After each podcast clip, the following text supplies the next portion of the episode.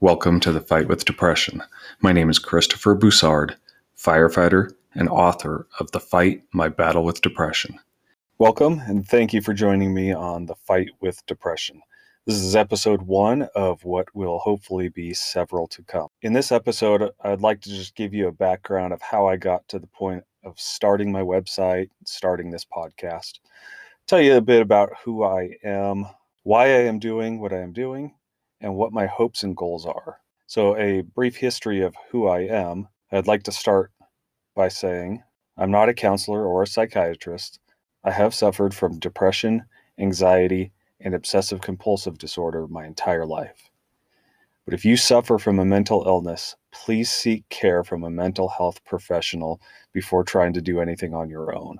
Uh, I didn't want people to know or to notice or to judge me, so I kept everything hidden.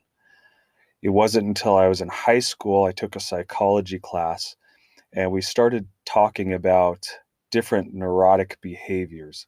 And when they started talking about some of those things, I recognized some of those traits in myself. Specifically, it was uh, obsessive compulsive disorder.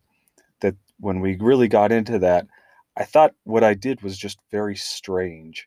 And it wasn't until then that I realized that there was a name for what I had, there was a name for what I did. But the biggest part was I wasn't alone. So even though I didn't know what it was, growing up with depression, I always had a desire to overcome, to make a difference. And I had this desire to be a hero. I didn't know how, but I wanted to help people. So I write about this a little bit more in depth in my book, but I was in college on September 11th, 2001, after I saw what was going on in our country and what the first responders were dealing with and their call to action. I felt called to join the fire service. So I didn't go back to college the next semester. I went home and I joined the fire service as a volunteer. I'm now coming up on 20 years in the fire service. Since then, I met and married my wife of almost 15 years. We had three funny and amazing children. But I've experienced many things in that time, both inside and outside of the fire service.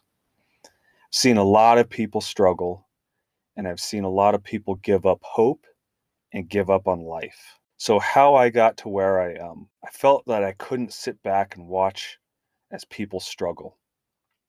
We're called to use our talents to help people. But what if all of these talents aren't necessarily positive? We think of our God given talents, but what if some of those talents are thorns? In my book, I write about depression being a gift and a curse. I started a blog as a way to give hope to people whose hope is dwindling. But for me, the blog wasn't enough, so I decided to set aside my pride and write a book, which I had self published. But I became discouraged because it wasn't going as well as I was hoping, and I wanted to give up on getting my story out there. But I kept feeling called to keep pressing forward and to keep growing. I changed my blog to a website with a goal to continue to provide hope.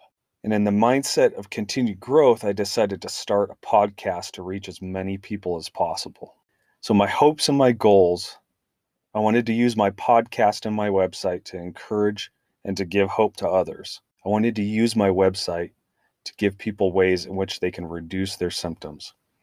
It's not a cure, and I'm going to talk about this more in future episodes. And I want to overcome the stigma of mental illness. I want to educate people who don't live with this to be able to understand their loved ones. So if you'd like to continue listening to future episodes, please subscribe and check out my website at thefightwithdepression.com. I don't ask for any donations or anything else. I just want to educate and give hope. Check out my blog posts on my website. There's a link to my book, there's a link to my Facebook page. If you want to get in touch with me at all, questions or suggestions for future episodes or blog posts, go to my contact page. All emails will go directly to me. And please hold on to hope because there's always hope.